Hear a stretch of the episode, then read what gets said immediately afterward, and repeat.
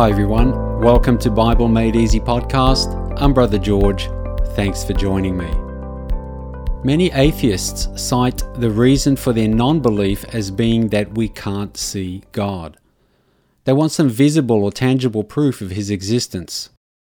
The problem for them is that God has chosen to remain unseen to the naked eye, busily working behind the scenes and only revealing visible or audible proof of Himself to a very select few over the course of history. The skeptical Jewish leaders of Jesus' day badgered him to show them some kind of miraculous sign to prove his messianic claims.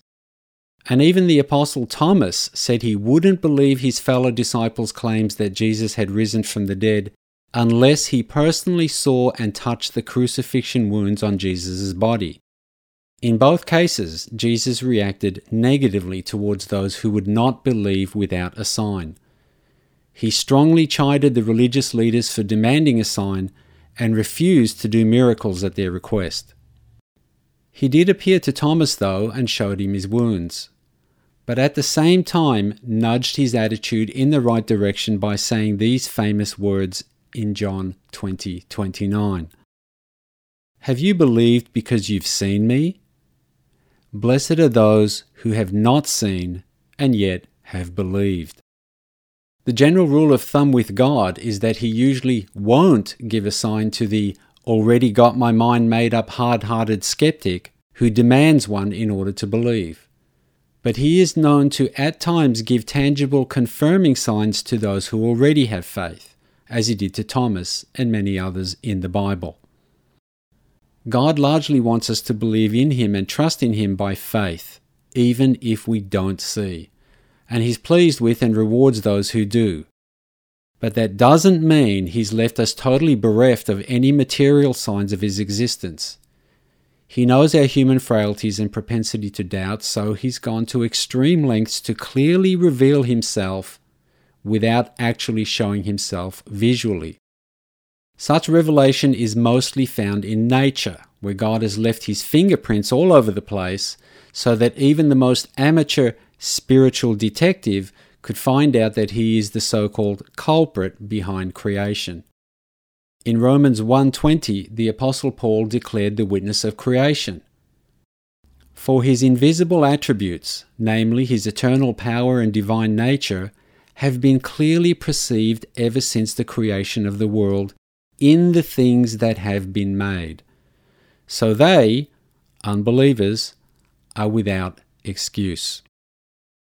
And we who are alive 2,000 years later are even more without excuse for non belief because we have the benefit of new understanding of countless wonders of creation being revealed to us by modern science, something the ancients didn't have.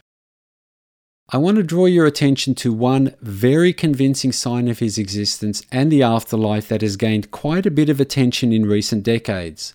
That is the phenomenon of near death experiences. Near death experiences, called NDEs for short, are profound spiritual experiences commonly occurring in life threatening situations. In other words, what happens is that a person has come within a whisker of death due to sickness or an accident, or has even clinically died temporarily but was revived. And during that period of close proximity to death, or clinical death, they had these extremely vivid, hallucinatory like spiritual experiences that were so real that they had profound and lifetime lasting effects on the person. Countless of them have shared intimate and graphic details of their experiences with researchers true life accounts of the afterlife from people who came back from the dead or the near dead. What is really fascinating is that one, these are well researched and recognized accounts with over 900 scholarly articles published in scientific and medical journals over the past 40 or so years, documenting these people's experiences. Two, the striking similarities between the NDEs among the millions who've had them. And three, the remarkable confirmation they give to biblical teachings. Although every NDE is different, here is a list of components that are common among them. awareness of being dead, out of body experience of floating above or feeling detached from the body, awareness of medical and rescue activities, and even pronouncements of their own death, an overwhelming sense of peace and serenity, feelings of joy and bliss, hearing or feeling a loud sound, sudden insight and understanding. Movement to another sphere or dimension through some sort of tunnel, visiting an unearthly world with extraordinarily beautiful landscapes, observation of vivid colours in nature, some never seen before, a feeling of having arrived home, meeting and communication with a brilliant light, meeting and communication with spiritual beings, angels, God, Jesus, or departed loved ones. Reliving of past memories or having their whole lives shown to them in a flash. Feelings of accountability and remorse over past failings. Being given a choice to stay or return to earthly life, or being told to go back. Presence of a border from which there is no return, like a river, gate, or wall intense feeling that they had to tell others upon returning. Life profoundly changed for the good upon returning, with a renewed sense of purpose and focus on love and altruism.